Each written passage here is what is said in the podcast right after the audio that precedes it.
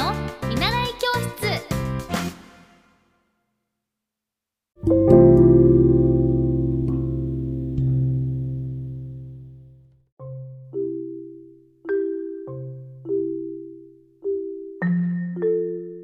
皆さんこんばんは。エッティ先生の見習い教室です。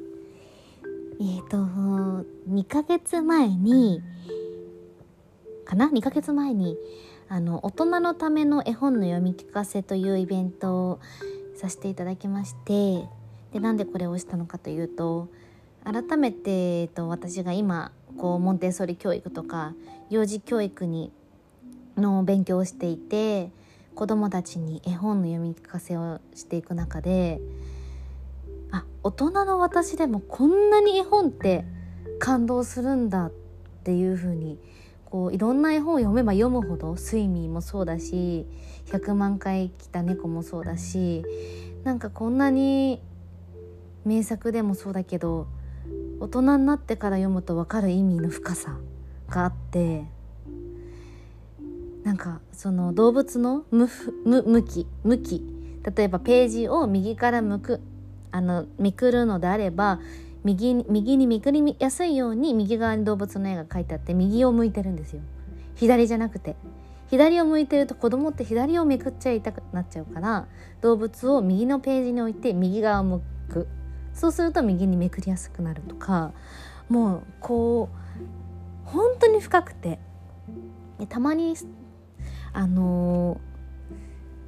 ー、絵本のえっ、ー、とね丸の絵本で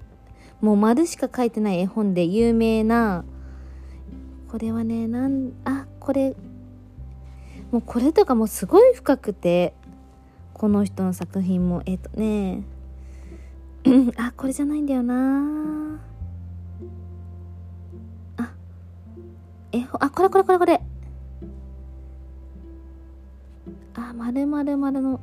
ちょっと待ってね。海外の絵本なんだけど。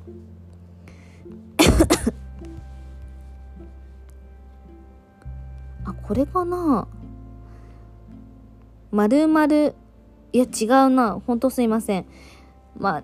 あの形の丸とか四角とかの絵本があって。なんかそれも本当にこういろんな科学がその絵本の中に入り込められてて。